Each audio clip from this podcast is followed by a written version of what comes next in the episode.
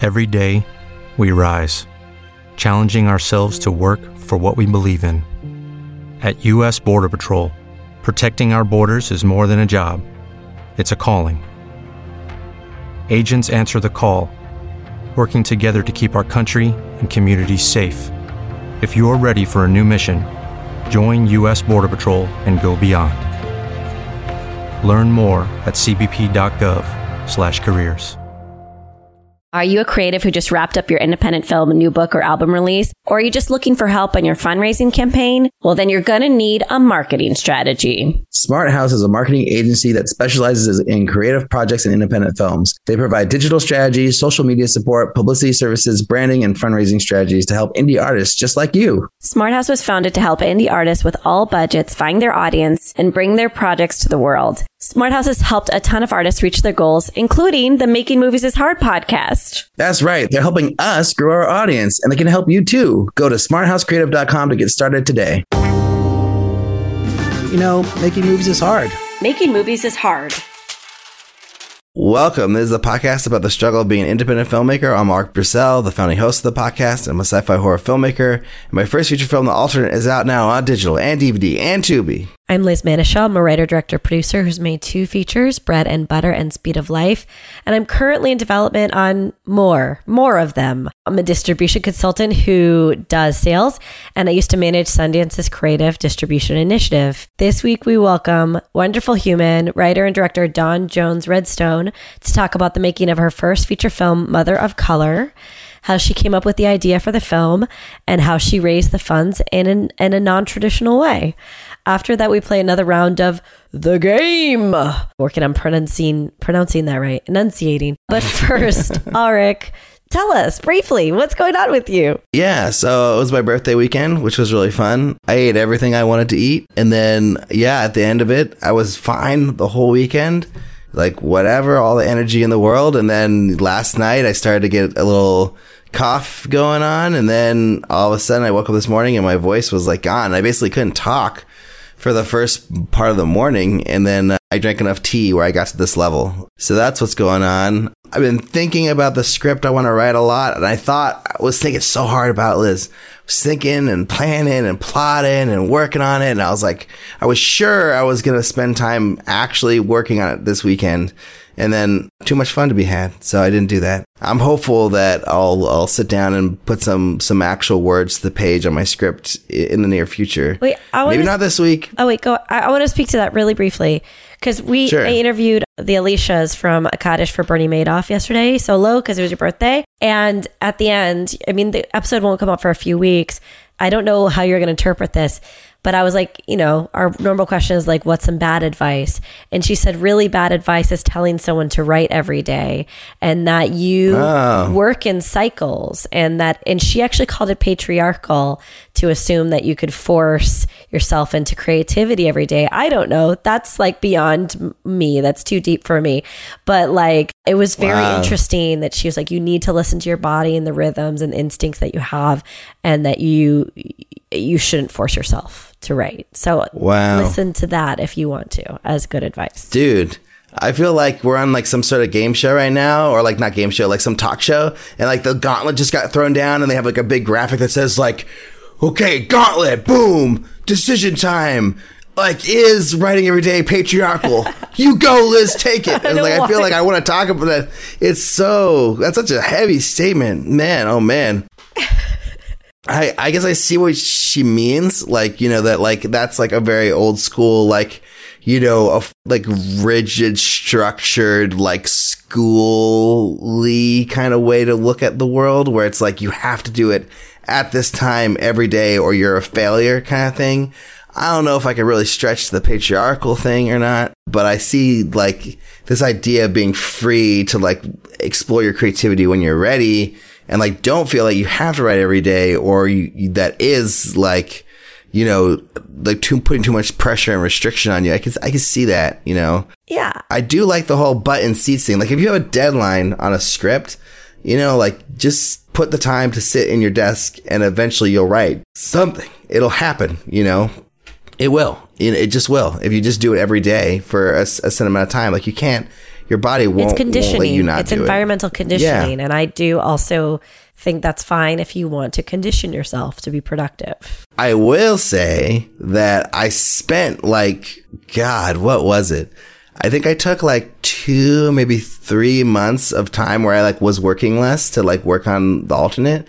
And I was just like banging it out, like trying to figure it out, like trying to write this movie. And then like after that time, like I pretty much like didn't have anything. Like I had like half an outline and like whatever, like some dribs and drabs of pages. And then it was like, what, what worked for me? Did I ever tell you this story? I, I, I had a friend who was like basically my marathon trainer. He trained me to run marathons and he's not a professional. He's just a buddy of mine who like runs marathons like a crazy person. It was like, Ulrich, I'm going to train you to run a marathon. And so he was like, we were, t- we were running and we were talking and he was like, yeah, you're having problems with the script. Like, you just need to set stakes for yourself, dude. Like, you just need to set some fucking boundaries, some stakes. And he, and he called it stakes for stakes. So the deal was, we're going to set a month time limit. You're going to write your script by this date. And if you don't deliver a script to me, then we are going to run a marathon on that day together like and that'll be your punishment. So Oh you my either owe me a fucking script for me to read or you have to run a marathon. But either way you'll buy me a steak dinner after this and i'll give you feedback on the script or that'll be like our thing that we do after we run this marathon together because he could run a marathon at any time of the day like it didn't matter like he was so trained like he could just run and so yeah so basically the first part of the month like i, I was like still working on the same thing then i think i got like man maybe like a week out and i was like still in the same place and I was like, this is not working. This is, I'm, I'm going to have to run a marathon. Like, I can't do this. And so then I was like, all right, well, let me just think about the movie. And like, I laid on my bed and I thought about it for like probably an hour. And I came up with the ending of the movie of what I actually shot for the alternate. And I spent the whole weekend, like, I was supposed to like hang out with Beth and like, do whatever. And I was like, no, I can't. Everything's canceled. I am just sitting here and I'm going to write until this is out. So I wrote the whole outline in like two days for the whole movie. And then I spent the rest of the week writing the script and it, I turned it in on the day and he read it, gave me notes in two hours. And then we sat and we ate steaks and talked about it. That's So a good friend. That's what worked for me. That's a really good friend. And I think Yeah. some people work from fear. I work from fear as well. Like I'm very Yeah, me. similar. Yeah. And I, I made this joke before, but on my first feature, I the first person I brought on was a woman named Tiffany Gray, who's on my third feature. She's actually been a part of all my ma- major projects. Oh, nice. I love Tiffany. She's a very warm, kind individual, but there's something slightly intimidating about her. And it really works when she sets the deadline because there's no Nice. wiggle room, right? And the joke was, she's like, I'm going to slap you if you don't deliver pages this week. Oh, and nice. like, there was something about that where I was like, I think she will. Like, I think she's going to do it. And I think if you have a friend and it's not an empty threat, right? Like that, that works. Anything works. I don't know if it's patriarchal. I don't know. I don't engage in these kind of conversations, though I really love Alicia for bringing it up and like, you know, like, uh, you know, our mind grapes are, are working it out because it's an interesting topic. But like more, more interestingly, it's like, uh, what works for you and if she doesn't Right. want to sit down every day and it frustrates her instead of inspires her then don't do it yeah i need fear i need f- Yeah. fear deadlines deadlines work for me. Like a, a deadline with a consequence. That that is what i so if i really am serious about writing anything like i should just set myself a deadline with a consequence. But yeah i'm not I'm not there yet. But w- maybe soon. What's going on with you liz? Anything that you want to talk about? Anything going on in your world? Any news updates anything? Um, we're out to more casts for the sci-fi film. I can't talk about them, nor do I ever really find out details about it because I'm a director for hire. so I only find out if they pass or if they say yes. But every now and Right. then I'll get like a notification that someone opened the Vimeo link of my movie, and I'm like, hmm. I wonder. And then I'll go to my Twitter page and I'll be like. I wonder what it's like to look at my Twitter page from a famous actor's point of view. And what would they think of me? And would they want to join the film from this like weird Liz Manashil, right? So I'm kind of in like a cloudy state with that project. And I would say the main area of focus for me right now is figuring out a name for this kid. Like that oh nice because I really want it's like a very important decision to me, which it is for everyone, but I overthink it. course. Right? I overthink it. Like it Yeah. needs to have 45 million reasons why this kid has this name. And we have a name that Sean and I kind of settled on, and I'm not going to say it, but I'm like every day Googling. I'm like, what does it mean? And what does it mean in this language? And biblically, what happened to that? And wh- why? And if I look them up on Instagram, like if I look up that name on Instagram, like are they all like models or are they scientists? Like I'm doing too Wow, much. you go deep. I do you go too deep. much. I, I like that idea of like like typing the name into Instagram and like what kind of people share the name with your future offspring. That's really cool. Well, because I want to do that. Sean, because they they're gonna have my last name as a middle name and Sean's last name, and Sean's last name is Wright, which is very common. So like you're gonna see a wider smattering of people, Mm-hmm. right? Yeah, there's a, there's a fact about this name that I want to tell you, but it's gonna give away the name. So I'm not even. But there's a James Bond connection to this name, which is kind Oh. of cool. So It's not Pussy Galore, is it? it's not, Just but we made a lot of Pussy Galore jokes about it, but Oh, it is not Pussy Galore. Okay, good. What if I came to you, Ulrich, and I was like, we're gonna name her Pussy Galore? Like, what the hell would you do? Like, how would you? I don't know. I'd be like, that's commitment. you know, you're setting your daughter up for a very specific life. I think. Um, unfortunately, Feminist, a life of reclaiming the, Oh, the yeah. term Pussy Galore. maybe she would like revert exact, like go exact opposite against what your expectations would Oh be. yeah, she'd become a nun. I mean, like really Yeah. interesting things could happen. That is the major focus right now. Is like I the deck is done for my horror feature.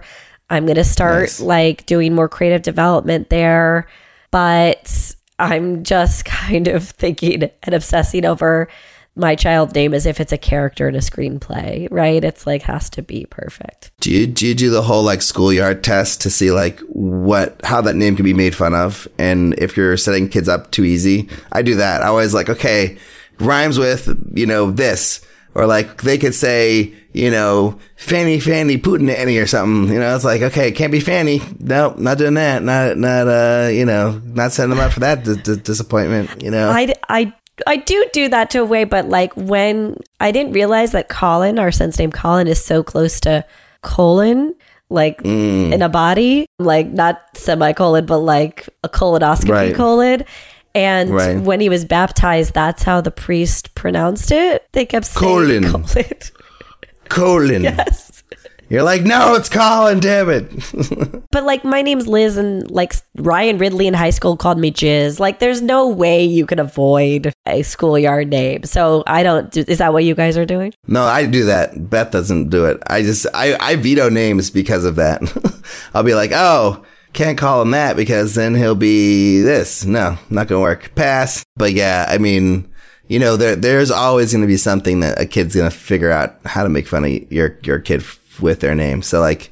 You can only do so much. I just like to make it a little bit more difficult, you know, like n- no softballs, you know? Yeah. Anyways, that's fun. I, I, I like the whole kid naming thing is really great and everything, but like, I feel like, you know, like you could do all the planning you want, but like it, it's, I feel like, well, at least my experience, it was like the last couple weeks was when it really became more clear. And then when they're born, it's solidified. It's like, oh, okay, wow. this is what I'm thinking. And then when she was born, it's like, yep, you're, you're Bibiana. Okay, done. Perfect. But like, you might look at them and be like, nah, you're not what I thought you were. You're something else, you know, and then you have to like think real fast. But like, we, we kind of had it planned and like we knew and then, and then, and she affirmed it when she was staring at us. So yeah, I think we're going to probably get this, but I think it's too early. To me, it's like there's too many months ahead before I can actually pick a name. Like I have to wait like at least another month or two before we're going to actually get to the final like top three or whatever. I gotta call her that name now. Like I, I gotta know it now. And like when Colin was born, I remember lying there right after birth, and then all these other names came through me. They were like way more appropriate for him, and I was just like pushing them away, push them away. Wow. It's Colin, it's Colin, That's it's. Colin. So I think I'm gonna regret That's no matter funny. what. But you know what? Everyone listening won't regret supporting us on Patreon. www.patreon.com slash MMIH podcast. It is how we keep the show going. Every single dollar goes towards, actually, really every single dollar goes towards the editor right now. And he deserves all your money. Jeff is listening, but Jeff is also editing. And thank you, Jeff, for being a wonderful editor. Also, don't forget to check out Jambox.io. It's a royalty free music and SFX company, and their composers have worked on soundtracks for Hollywood level films or with global brands like DJI. They offer customized plans to fit your needs. So check out Jambox.io. But without any more delay, here's our chat with Dawn Jones Redstone.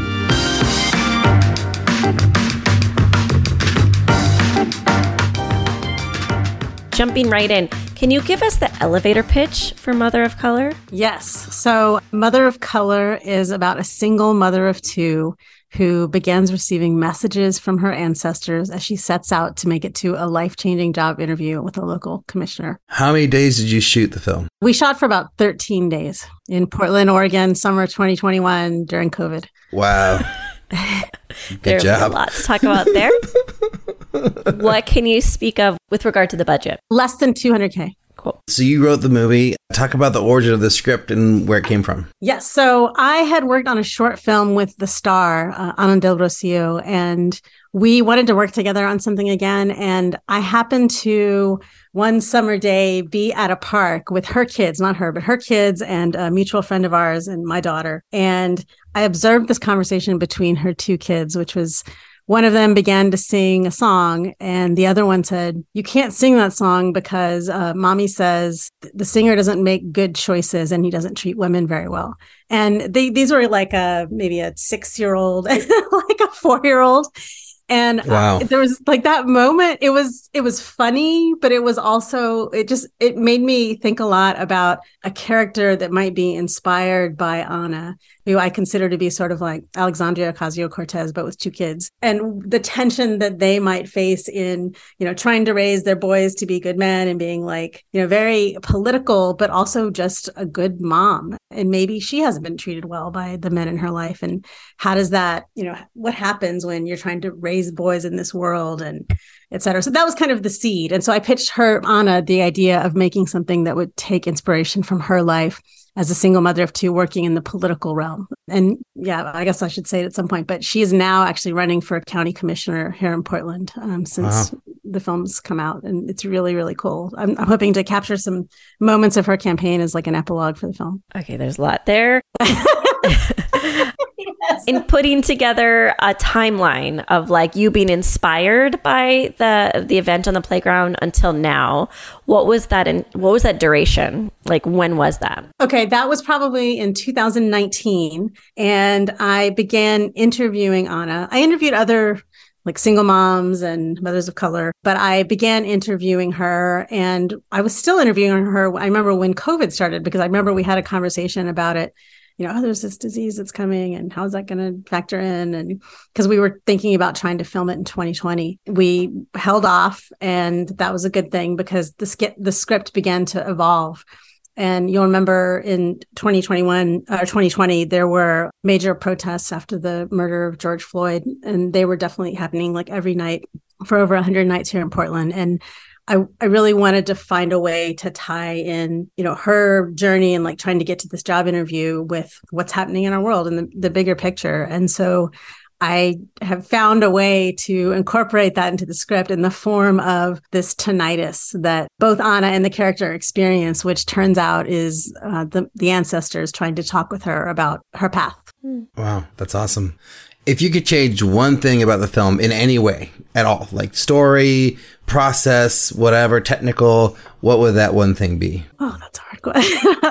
I mean, I'm this is my, my first time feature film director. I've made a bunch of shorts. So of course there's like a million things that I would do differently just because I, you know, I'm like learning by doing, trying to think of I mean, some of them even things that I thought I would do differently than I thought, no, it's actually it turned out better than I hoped. That is a hard question for me to answer. I wish we weren't filming during COVID.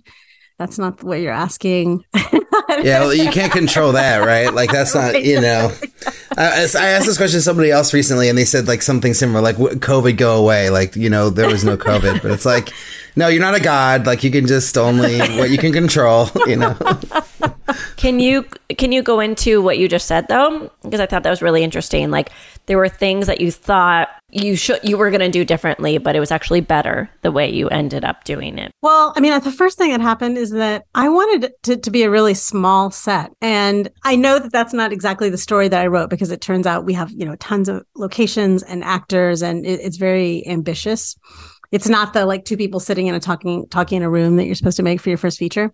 And I I just kept wanting to like keep the crew small and the producers were just like no that is not realistic you know we have even if there's just help like moving gear we don't necessarily need so many people to set everything up but it just it felt like it started to get unwieldy when it grew like you know bigger than anything I'd seen and you know we had a production office and I just I felt like it was like an intimate story in a lot of ways, and I, I, wanted it to be small and intimate. And I'd you know seen these examples of like The Rider or you know other films that I looked at and thought, okay, here's a story where they they went out and just like filmed with like a really you know bare bones crew, and it it just it did get really big, but it it it one it did enable us to make our schedule obviously, but also we really, because of all the things we did in trying to also have an incredibly diverse crew.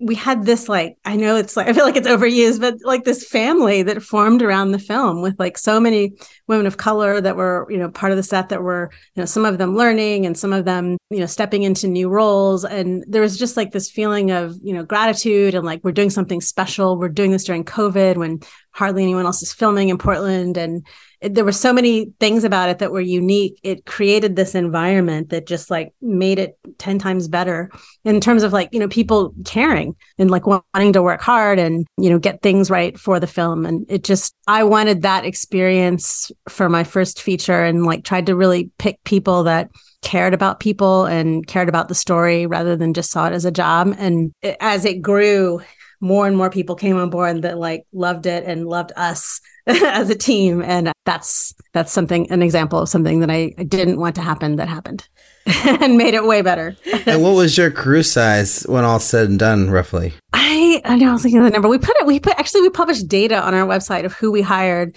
it's about like 30 core crew nice I was I was around the same for my feature. So. Yeah. And I wanted the same thing to keep it smaller. yes. Yeah. Yeah. That's not always realistic. So right. I learned. Why why this movie? Like I think all of us obsess over what we want our first feature to be.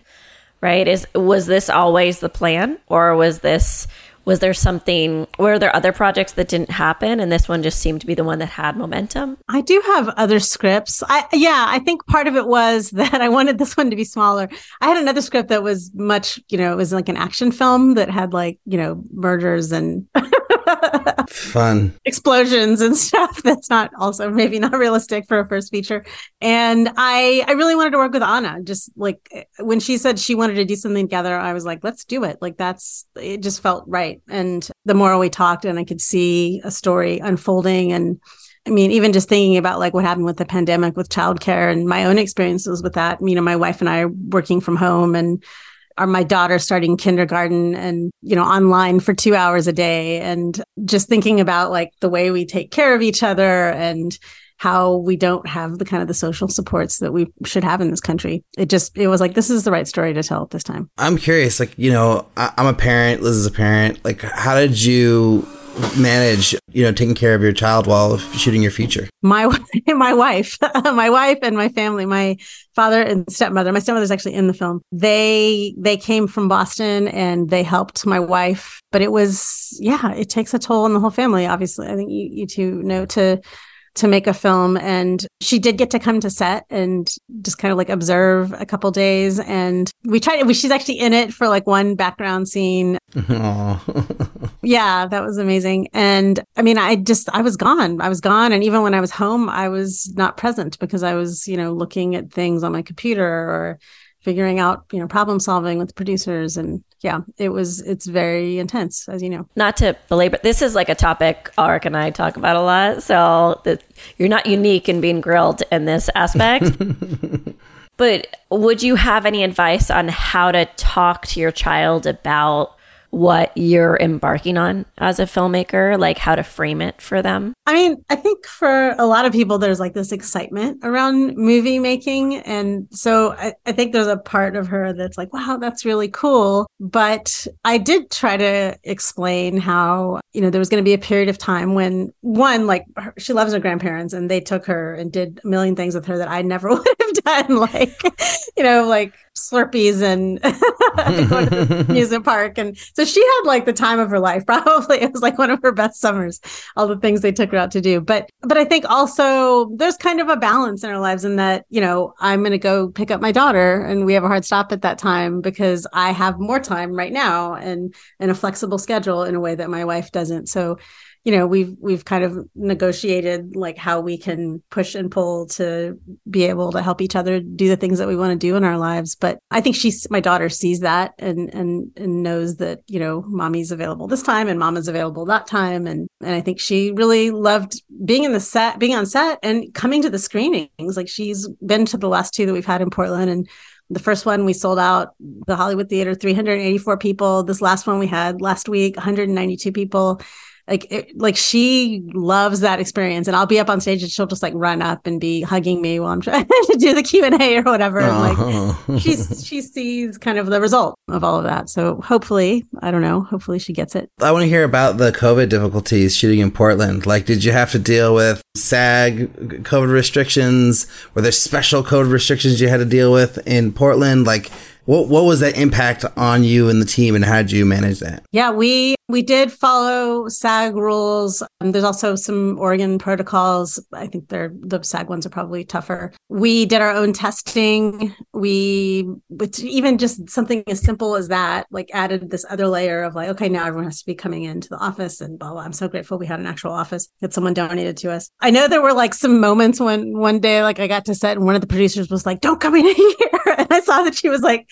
testing someone at the last minute that you know they're just it's hard because the, everything's in flux and things get changed. And so trying to make sure folks are tested and safe at the right time for an evolving schedule made it it's a strain it was a strain on our producers. But you know one of them had been trained and we also had our covid compliance officer and there you know there were some moments where okay someone has a cough you know we did when did they start sniffling? Was it after the test there were just there were it was a constant conversation moments where someone just absentmindedly took off their mask and everyone you know it just at the beginning people were definitely more worried than you know now even though it's still present and it seemed like you know we know now more about like it's not necessarily transmitted as much through surfaces and but all the like the wiping and the did you touch that and you know just there's like do you remember that that on CNN? They like demoed wiped. Yeah.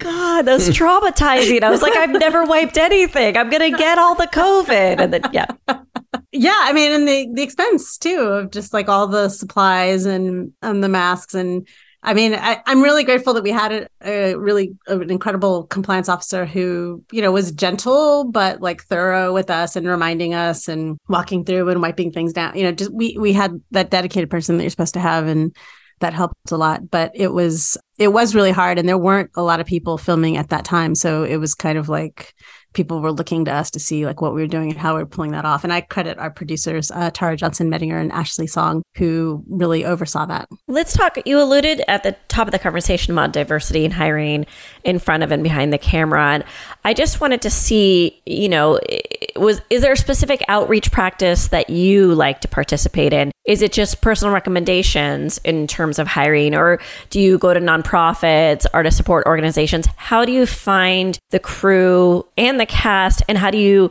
really push for diversity at every angle of, of your production? Yeah. Thank you for asking that question because I think it's something that a lot of people want to do differently, but don't necessarily know how. As a person of color myself, maybe it's easier for me in some ways that you know, some of these folks are, are my friends and, you know, and have their friends, you know, like I have access within my community. But it's true that because we knew we wanted to be able to say we had hired mostly women of color, we had to look a little harder for some of the positions.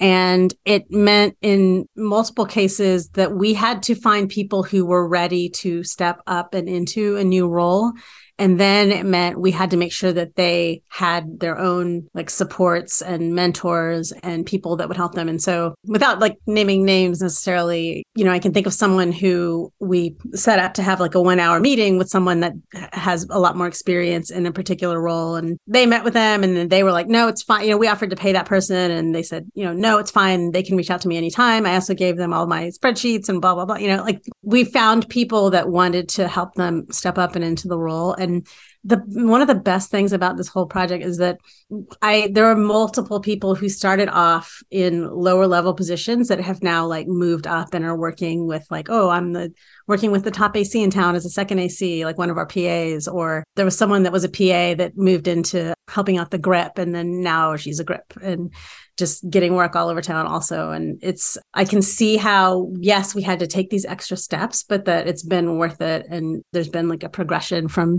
a number of folks that started off on on our set. So i want to hear about how you were able to raise the finances for the feature. Like what was that process like and how were you able to execute it? Like I, I, pretty quickly actually from like 2019 to like 2021 yes so okay a few things. First i did a kickstarter and we raised $45000 on that. Nice. Yeah and i you know every, every part of this it was like something i'd never done before that i wasn't totally sure i could do but that my producers were like, we're just going to start laying down the tracks and you're just going to start walking and we'll get there. And like, okay. so we started off with the Kickstarter and I've done Kickstarters before. I've made a bunch of shorts. They've just been lower numbers. But so there was that. I'd gotten a grant to do the proof of concept, which was really helpful in like continuing to develop the character, the script, the look and feel. And some of that money went into the development and, and pre-production stuff. I got a grant from Portland Art Museum. I got a grant from Prosper Portland for post production, which is a, a, part of the city, basically. I think that was like $7,000. We also used the state incentive program. So we got a ch- chunk of change back at the end that also then helped with post. I got two private donors, one of whom I just reached out to on Facebook and they wow. had been connected slash seen a short that I had directed through the theater world. I feel like theater is like this untapped source of funding because there's there's a lot of money in theater. It's shocking. Like I, I got hired to direct a short during the pandemic from theater people because you know theater's like what how do we how do we still tell our stories and I just I couldn't believe how much money there was to to make something. Two private donors, yeah, one person I reached out to on Facebook and kind of did my pitch and she gave me $30,000, which was incredible. Wow. Someone within my family who I made a pitch to and also was able to get a chunk of change. And then we also through there's a, a program called the Pathways program here in Oregon where you can get if someone has a dedicated mentor and you do this paperwork and you do these other things, then you can get reimbursed for the wages of uh, a certain number. So we had four people that had these pathways positions that were basically covered. Oh, wow. Amazing. Yeah. That's huge. So I didn't do the math. I don't think it's possible to do the math. And I don't know if you want to be that explicitly transparent on this podcast, but do you see your like hill to climb in terms of revenue and recoupment as the total budget, or are you kind of like Xing out some of the soft money and grants yeah. for yourself? I don't have any investors per se. So there is no like oh hard money like the, I'm very fortunate. Yeah, no one's like. So it's like donor. It was all do- donations. Oh, yes. that's incredible. Yeah, you're an ideal situation. Ah! what the hell? Well, so I don't even incredible. think I could, it terrifies me to try to get someone to invest in it. I don't know. The thing is, I'm I'm already seeing though how I could start to, you know, I guess recoup some of this money. It's so it's feels so it's so weird because there's so many people that gave so much to the film and, you know, when I start to make money, there's this part of me, I know I worked harder longer and I'm still working harder longer than everybody else. But there's this part of me that wants to be like, you should have been paid more. Here's this, you know, I want to give money to them as I. You can gift to, them money. You some, I, people, some I people have done money. that. I can, but yeah. I'm not done paying for the film. You know, I, yeah, yeah. Well, worry, yeah, worry about step one flesh. first. Yeah, yeah exactly. But I have done that. I've been there's been a few people I've been like, we should have given you a little bit more here, or you know, whatever as, as money comes in. But I've been doing. I'm maybe I'm jumping ahead, but I've been doing you know festival screenings. We're on the festival circuit right now, but I've also mixing in just some of our own screenings with theater. So the two Portland screenings like I rented the theater and we made money and all that yes. goes into, you know, the marketing and my travel to go see the festivals and various other things, but ads and, you know, like Northwest Film Forum, they're going to split the door with us. Like that's amazing to find theaters that are willing to do that the ones here in Portland, I had to just outright rent and pay up front. Mm. But I see a way where when we find our audience, which is a very specific, it's a niche audience, but but there's people that like really are connecting with the film and like they're just like going online and they're talking about it and they're you know people were crying in the theater like it just it's been incredible to see that there is an audience for it and i don't know if it's the festival audience um, you know, where, where they're they're not necessarily attracting like the people that are going to connect with the film. It's not the same. Even though I, I love, you know, getting into festivals certainly, and and you know, meeting meeting with people, but it's just been interesting to see like how different it is. I feel like we're a West Coast film, also. like there's something about the vibes It'll be interesting to see what LA is like. We're going to be there on the 18th. Oh, nice. I'm going to do it. I'm, I'm jumping with another question. Considering that, and considering, you know, I know you and I have indirectly discussed distribution, and are you are you anticipating that distributors will understand? I mean, are you going, first of all, are you pitching to traditional distributors or are you anticipating they will understand the niche audience and the way that people have embraced this title? I'm super skeptical that they will understand. I, so, okay, I had this experience with US in Progress. I went to US in Progress in Wrocław, Poland last, God, was that 2021? Yeah, fall of 2021 so like two months after I finished production, we got in. I was like, what? We're going to Poland. And there was like six filmmakers there. And I, as part of the, that experience, we got to meet with European film market people and I don't, I mean, one, the film was like totally different back then. It was way too early. But, you know, just seeing their response and also just immediately learning a lot about how distribution works. And I'm still learning just because I've only made shorts. I just felt like I don't know who like I don't see anyone here that's like of the people the representatives that have been sent that were are going to be like I really get this film and there's someone here that looks like me that's going to that's going to get it the same way some of the audiences have gotten it. So I don't I don't know that that's going to happen and I don't know if I should try to you know pursue that or not. I I've been doing research and I've been having meetings with other filmmakers. I had a really good meeting with another Portland filmmaker who talked a lot about indie rights. I have a meeting with Neil Kopp here in Portland tomorrow and I'm hoping he'll illuminate some things for me. I don't know. I did we had some other film people in the audience that are part of the local community that have these bigger connections that have offered to like, you know, help figure out out what this could look like. But I'm I'm learning as I go, and I'm not totally sure how to do this, to be honest. Yeah.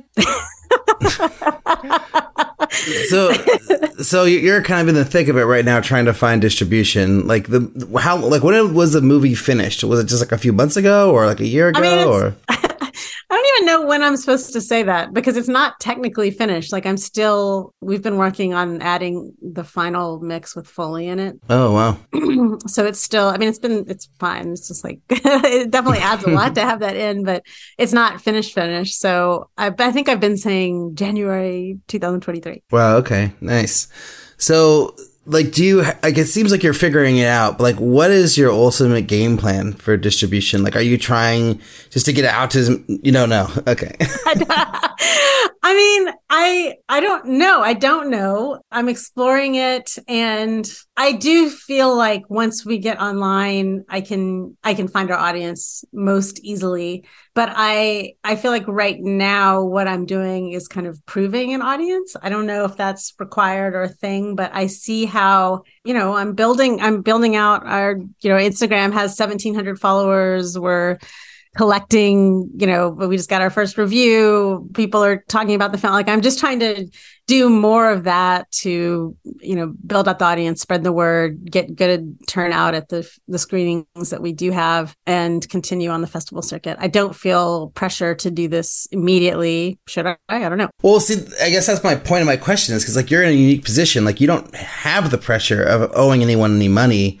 So you don't need to worry about like what you think is going to make the most money. Like you just get to do what's best for the movie which is eh, which is super exciting. So I was just like, I'm like kind of putting myself in your shoes, like, oh, if I could do anything and I didn't have to worry about the return, like, what would that be, you know? And maybe it doesn't change it at all. Maybe it is the same answer, Hmm. but like to me, it feels like maybe you could, you know, do things a little differently. Maybe I don't know. Yeah, I mean, I it's it's a lot of work. I do I want to be a film marketer? That's what it Right. boils down to. I feel like like how much of my life do I want to spend? It takes people don't know like how much work it takes to to you know get people to turn out. I, I mean, the good thing is that I see how it's like if I get the trailer in front of this certain audience, they want to come see it. Like we, you know, we the screening that we just had, like Esperanza Spalding tweeted tweeted about or uh, or uh, put us in her stories about how much she loved the film and like just like little little thing you know ba- the uh, Mendoza of Y La Bamba has an album out right now that's like number five in LA and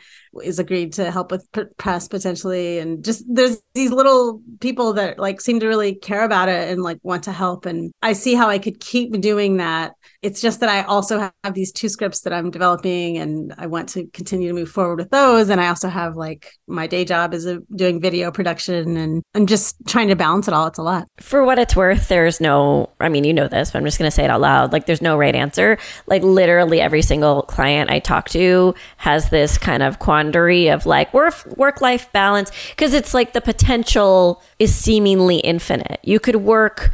Mm-hmm. You know, all day, all night, and maybe see a return, but you really don't know. And there's a giant question mark around it. So there's a lot of like guilt and pressure around what's the best thing you can do in this moment for the best return. And Ulrich and I talk about this too. Like hmm. we talk about this a lot actually. like should I do that what like last Facebook ad even though I'm exhausted, right? Like what's it really going to do for me? Right. But like it's your bandwidth, right? And if you feel like creatively exhausted and it's going to take away from other parts of your life, then that it, your the decision is made for you. All right. Mm-hmm. I mean, already. I I really could talk about distribution forever, and maybe we'll pivot back to this. But I wanted to hear about shadowing Deborah Granik because oh, I saw that you shadowed Deborah Granik, and that's really cool. And just tell me what it's like if you don't mind. Yeah. So there's a woman here named Juliana Lukasik who started this short-lived program called the 5 to 50 Shadow Program and she did it with Oregon Film, the state's, you know, film organization.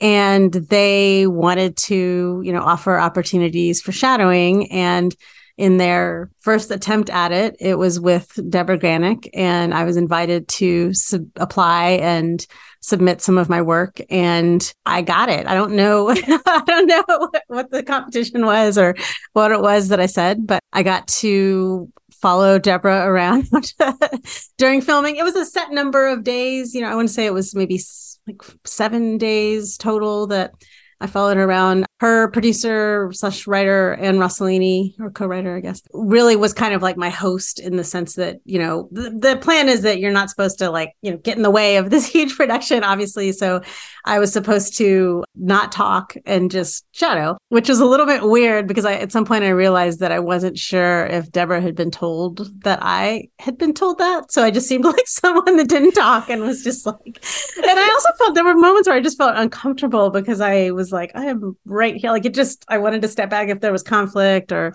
anything that came up where I I guess I just kept thinking like if I were in this position I would not want someone standing right here next to me but they were really really generous with me and you know like from day 1 they just like welcomed me into their sphere and I could you know stand next to them during all these meetings and talking with actors and just like seeing how she tells stories and how she works with the actors probably was one of the most illuminating things for me. And and she just they both her and Anne had spent so much time in Portland before production even started. They'd spent so much time with the story and you know the, all the drafts and they they were just really I don't know like really thoughtful. Like they anything that would come up that you could see them like you know talk and discuss something and Deborah would have these cool ideas about like how to talk to the actors to get them kind of inspired or to try different things. And yeah it was it was really the experience of a lifetime. And i think for me one of the biggest pieces was just seeing her like at the top you know at the top of the the totem pole. And how she, you know, people were listening to her and people were like, what does she think? And just like, I just hadn't seen that before. So that was incredible, really powerful. And so uh, we we had three shadows on my set too because of that. We had three shadows, and they you know, they did different days and different times, but all women of color also. Oh wow, that's, that's, awesome. Do you remember like one thing or a couple things or anything about uh, how Deborah worked with actors that you took away for your own film? I remember this one moment when she was talking to Thomasin McKenzie, and she had this this pencil in her hand, and she said something very simple like, "Now, when you roll that pencil, I want you to put you know all of your angst and anger and uncertainty that you feel about what's happening to you into that roll And it was just this very I don't know, like you could see it. Like she, uh, you know, if someone hadn't heard that, they'd be like, "Oh, she's she's rolling a pencil." But it just so like somehow infused this like emotion into her action. And Thomasin was just like, you know, understood when she said that, and it was just like this like this little small thing, but again just like something that it wouldn't have occurred to me to to say. And you could see this connection between the two of them even if it didn't make it into the film ultimately. Oh cool. I know that you well you mentioned having an action film right? You know and i know there are the of these two other scripts that are on your plate who knows what genre there are. And then i'm also kind of like weighing the argument for donations and artist support organizations and nonprofits and grants when you're making a movie where your intentions are so obvious, right? Like you're trying to make the world a better place and you're trying to bring inclusivity to the crewing process. Like I think there's a lot that could be incredibly captivating to philanthropists. So I'm hmm. just wondering when you're pitching like your action script or your genre script, even if they have similar infrastructures or paradigms, do you receive the same response or is it different because it's not a drama anymore and it's more cur- commercially minded? I haven't pitched these scripts to anybody, so I don't, and I've never pitched a script. um, I mean, I've obviously I pitched this this script, but I do. I guess it's kind of my thing. Like all of my shorts, with maybe exception of one of them, have had this kind of social justice component to them. Both of the scripts are, are comedies. I think I'm more of a comedic mood these days. One of them is kind of a dark comedy, but I do think that that is kind of what I'm known for in Portland. And those, and I'm mostly talking to people that know me in some capacity. And one of these scripts, though, is we're calling it like nine to five meets the film industry.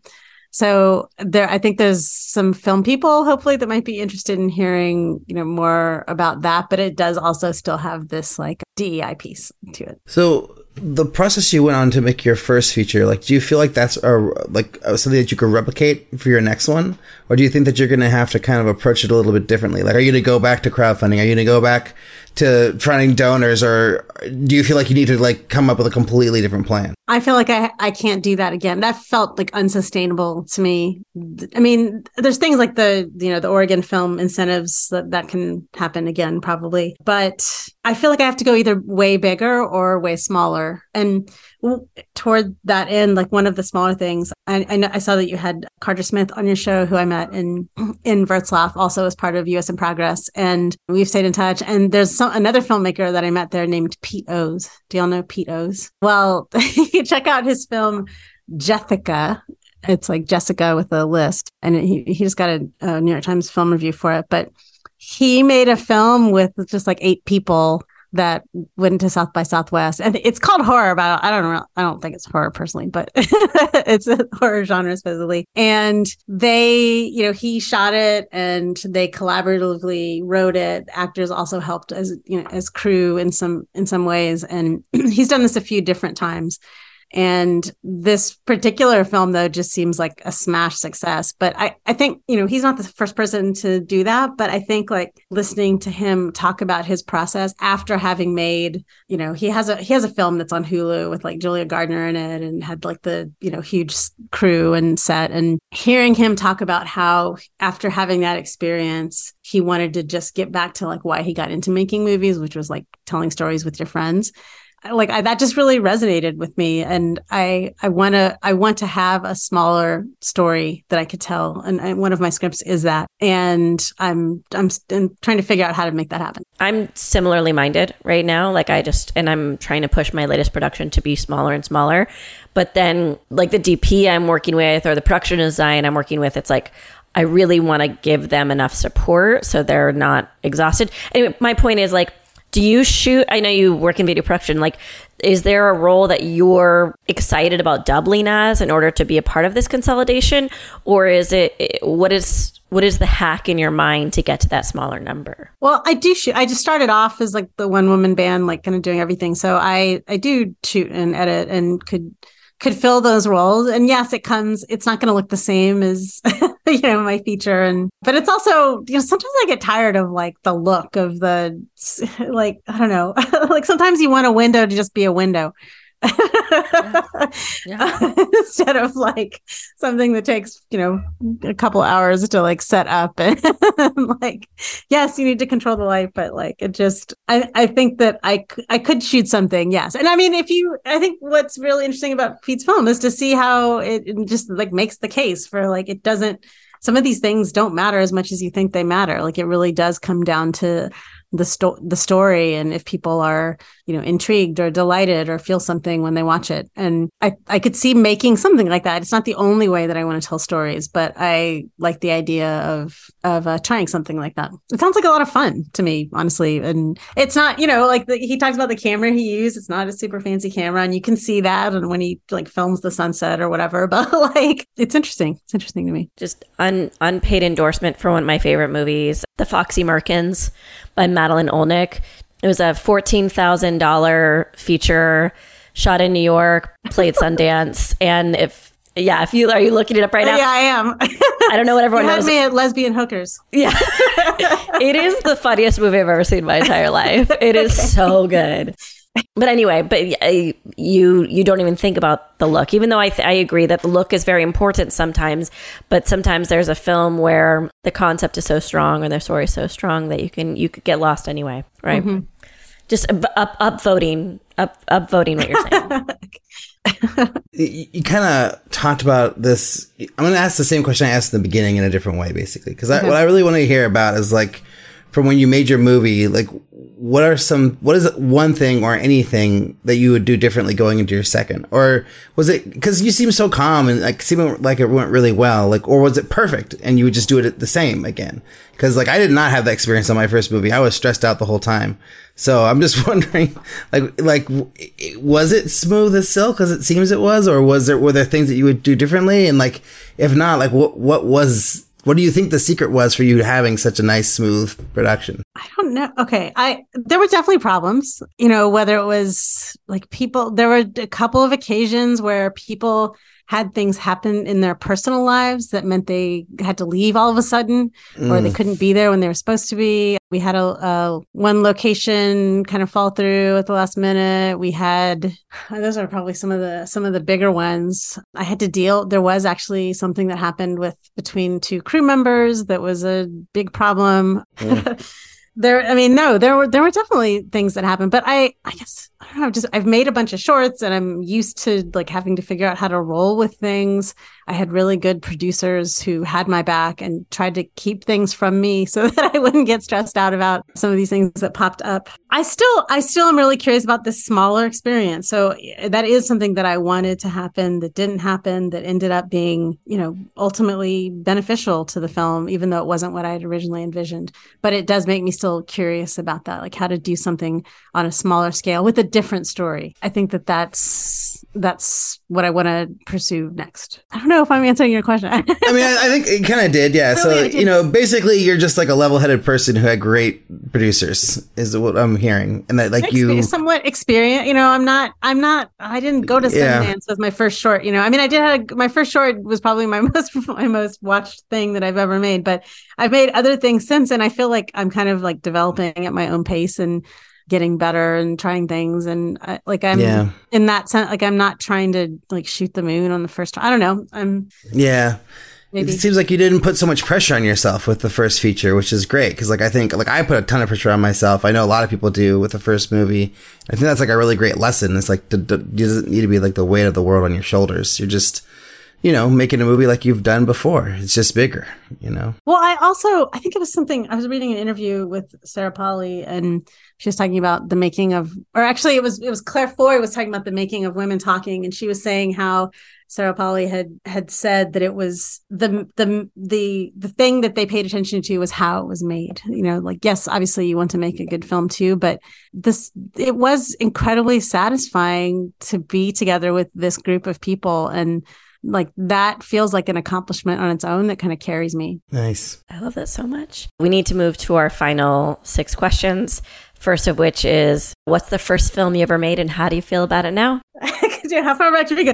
So my, I'll say my first film was I took a class at formerly the Northwest Film Center. It doesn't exist anymore, and I it was a Super Eight film, and it was called Snap Crackle Snap Crackle Pop and it was kind of like a spoken word thing with some you know black and white imagery. And i was trying to find it because i still love it even though it's this two minute thing. And it does i feel like it does also set up for the style and the types of stories that i want to tell. But it's you know it was like i didn't know how to edit super 8 and the actual splicing of film. It was part of a class. But i just remember the moment when we were all playing our films and I played it and there was just like silence in the room and the instructor was like, let's watch that again. And like the whole class watched it again and everyone was, and I was like, like I got something. like there was just this moment where you're like, I don't, you know, it's so indescribable. Like to be in the room with people when they emotionally connect is like the best feeling in the world. And I just want to keep doing that over and over again. What's the best filmmaking advice you've ever received? I, I don't know. I can't remember who told me this, but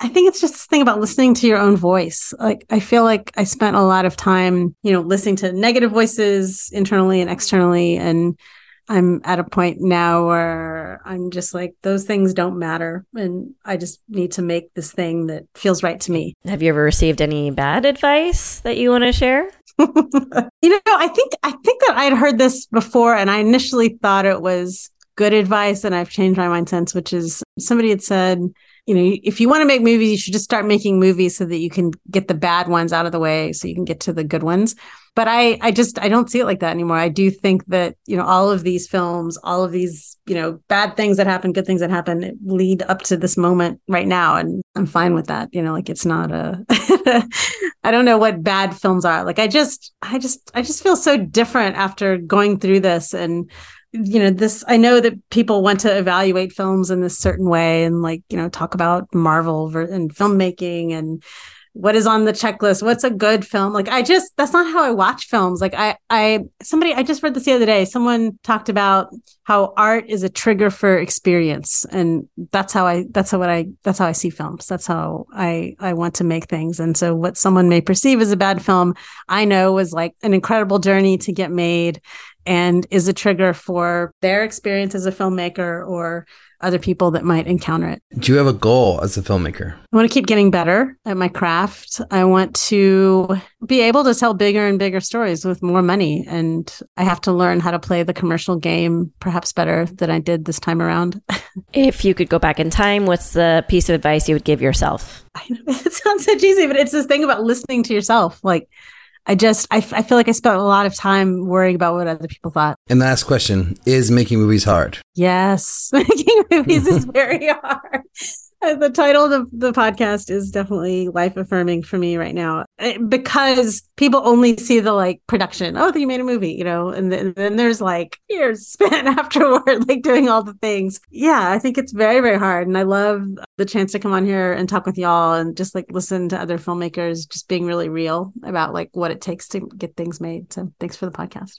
oh, thank you. Pimp, pimp out your work. Tell people how they could support you, how they can connect with you, and how they could see your movie. Yes. Should I stop can... saying? Also, should I just stop saying pimp out? Is this this? should I just stop using this phrase? Like, is it is 2023 too late for the phrase pimp out? Maybe that's a whole other podcast. I'll stop. so, so you can find me uh, on Twitter as Dawnamo, although I'm not really on there as much, but I'm mostly on Instagram as Dawn Jones Redstone. The film website is motherofcolorfilm.com, and you can watch the trailer. You can see who we hired. You can read all the press we've gotten and see our upcoming screenings, which include New Filmmakers Los Angeles, March 18th, and I'll be there March 23rd at Northwest Film Forum in Seattle, and then at the end of the month in Buffalo, New York at the Valkyrie Film Festival. And there's more announcements that I can't say yet, but more coming. Do you love making movies as hard and you want to listen to more episodes? Jump over to our Patreon page at patreon.com slash MMIH and you can listen to the entire back catalog of episodes for just $1.99 a month. That's an additional 300 episodes that aren't on iTunes that you can listen to whenever you please. But without any more blibber blabber. Back to the show. Ulrich, what do you remember about our talk with Dawn? I remember that she was very calm and collected, which, you know, I feel for someone who just made their first feature and like it was just about to be, you know, it's like playing at film festivals and stuff. She was like way more calm than I was at that stage uh, in my features development and release and everything. I also thought thought thought it was fascinating that she got donations for a movie and not, you know, investors. For a fiction which film, is like, too, not for a documentary. For a fiction yeah. film. I mean, my God, I think that's maybe the first time I've ever heard about that. I think we, we might have had someone talk about donations for a drama, or not a drama, no, a documentary. No, she was fiction, but it was like, remember, it was like the school shooting film and oh yeah, it was yeah, issue yeah. based, right? It was a fictionalization right. of a hot button right. topic. Right, right, yeah. Yeah, so it's very rare, and so I, I, loved hearing about that. I thought it was really fascinating. But she just seems like a really wonderful person, and I loved hearing about her ideas of parenting and f- filmmaking. You know, I thought that was. I mean, I'm obsessed with that. Like now, like you and we both are, and so like I just that was great. But what about you? What do you remember from Dawn's conversation? I just like her. I just like her, just like you. Like I say that a lot, but. I think that we get to interview like a lot of really nice, sweet people. I think it also feels like a requisite sometimes where like you could kind of like if someone sends us a pitch email and they're presumptuous or they're rude or whatever, like we usually are like, no, thank you. But Dawn's background and she came to us through a publicist, but Dawn's background was interesting to us. And then it was just like icing on the cake that she was so lovely. And you could see a hundred percent how she attracted a team and investors slash donate like you under like it was her people were coming in to yeah. support her and i if i if she came to me and was like can you help me I'd be like, yes, Dawn, whatever you want. You're great. Like, I feel like the money's going in good hands. Like, you, she just makes you feel like like there's a safety there with her creatively, and that there's like integrity. So big fan. Yeah, yeah integrity is a good word. Yeah, I hope you guys enjoy the conversation as much as we did. But now it is the time for the game. So, for you all listening who may not know what this is, this is a, a, weekly thing. Well, not every week, but it's a segment that we do on the show where our producer, Eric, presents us with an indie filmmaker problem, a question, a scenario that we have to solve, you know, so it's kind of like a test. You know, we do these blind. So Liz is going to answer the question this week. She has not seen this question. She doesn't know, know anything about this question. It's going to be a complete surprise. I haven't even read the question yet, just a little bit. So this is going to be all fresh, all new. So without further delay, here is this week's question for the game. As a child, you were inspired by a real life person who went on real life adventures. They truly lived a life worthy of biographies, and now that you're an adult, you've decided to make a film depicting their experiences. Because your hero lived with such a full life, the budget will have to be fairly large, and that's where you run into problems. Your producer can only raise a paltry amount based on the real life story you'd like to tell. However, they feel as though they could raise more, far more, if you embellish the script and add more fictional, harrowing scenes.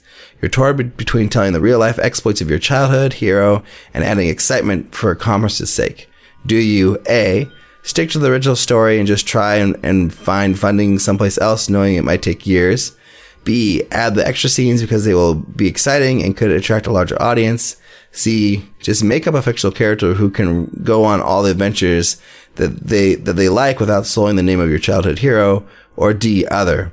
What do you do, director? What do you do? Okay, so this is a really interesting question, right? Because there are things not mentioned that I immediately am like, is that childhood hero still alive?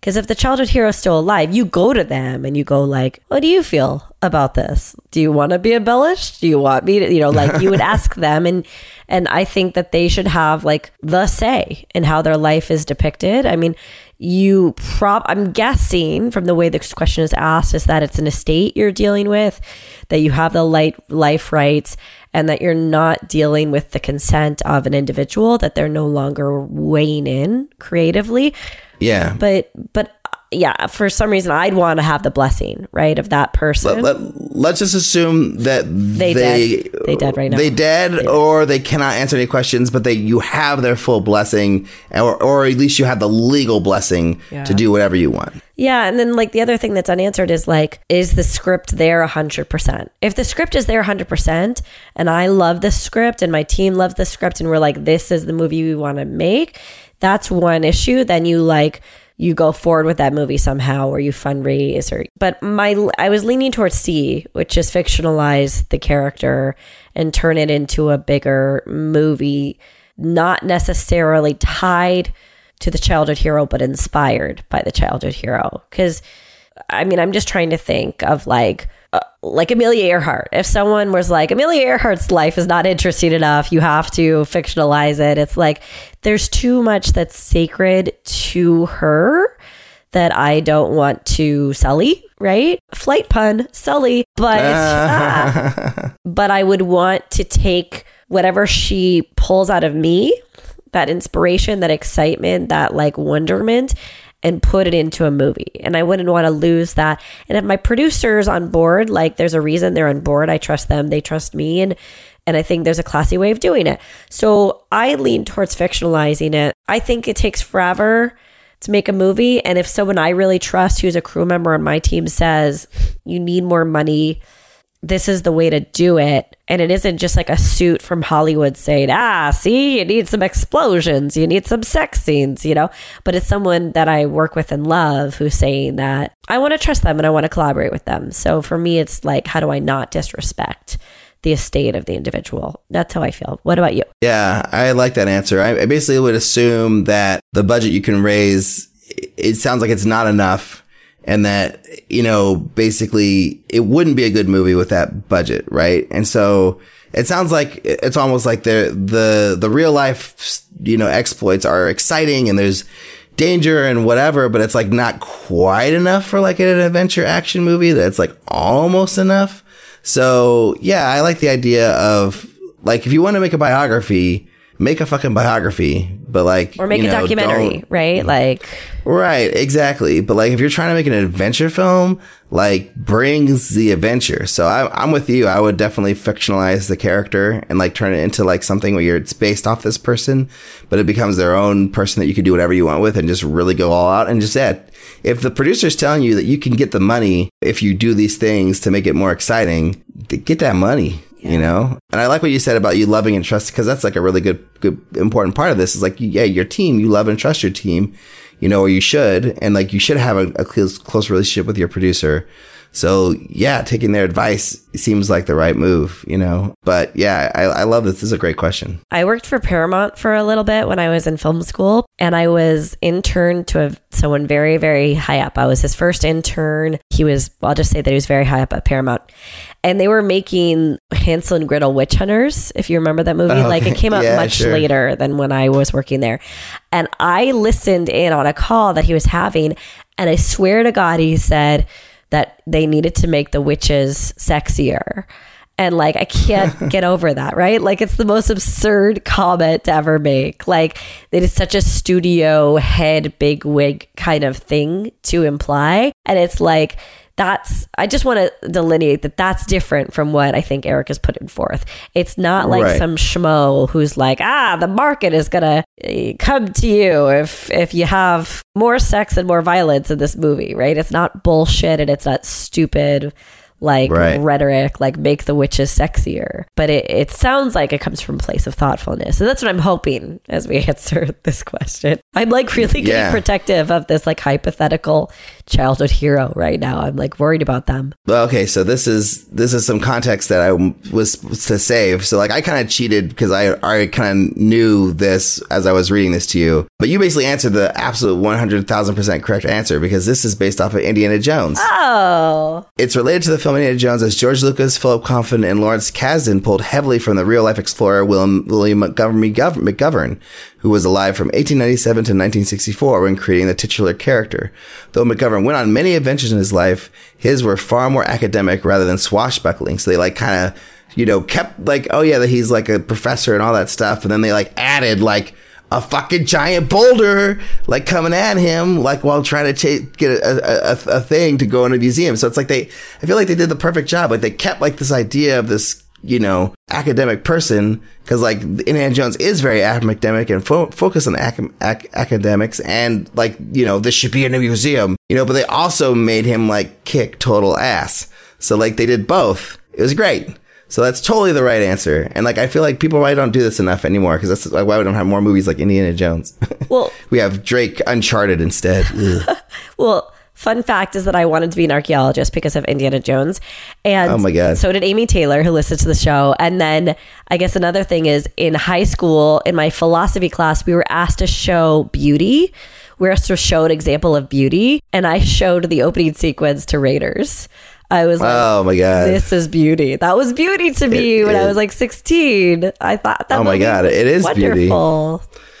It's so beautiful. It's it's it's a perfect opening to an adventure movie, you know, and to a blockbuster in general. It's so amazing. Imagine if they were like, "No, he's not doing that. He's like on an academic adventure." It's like, no, you gotta bring the the spectacle, Yeah. you know, if, if an adventure movie. So yeah, totally love this this question, and I feel like. I hope I would answer the same if I didn't know the connection to Indiana Jones Probably would. before. But yeah, I you get you get like bonus stars for like knowing exactly the right way to handle the scenario. All right, well, if you guys want, you can send us a question, comment, or suggestion, or your or very own game suggestion, quandary, challenge to podcast at makingmovieshard.com. Or if you really like the show, you can leave us a review on iTunes, which would be fantastic. You can also check us out on Facebook, Instagram, and Twitter at MMIH Podcast and YouTube at Making Movies is Hard Podcast. Make sure to check out the International Screenwriters Association, the ISA. They're an organization designed to connect writers with filmmakers through a number of programs they offer, including publishing your logline to a network of industry professionals. So go over to www.networkisa.org to sign up for free today. Thanks to Dawn Jones Redstone for coming on the show. Thanks to our editor Jeff Frymoot for doing the editing. And thanks to our producer Eric Toms for just being awesome. Thanks to you all for listening, and we'll talk to y'all next week.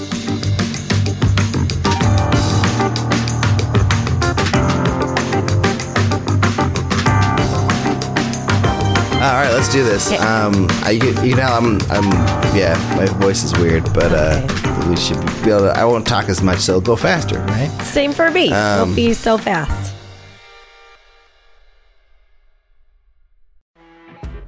You know, when you're listening to a true crime story that has an unbelievable plot twist that makes you stop in your tracks? That's what our podcast, People Are the Worst, brings you with each episode. I'm Rachel. And I'm Rebecca. We're identical twins who love true crime cases that make you say, didn't see that coming, and we hate the people responsible for them. Listen to People Are the Worst now on Apple, Spotify, or wherever you get your podcasts.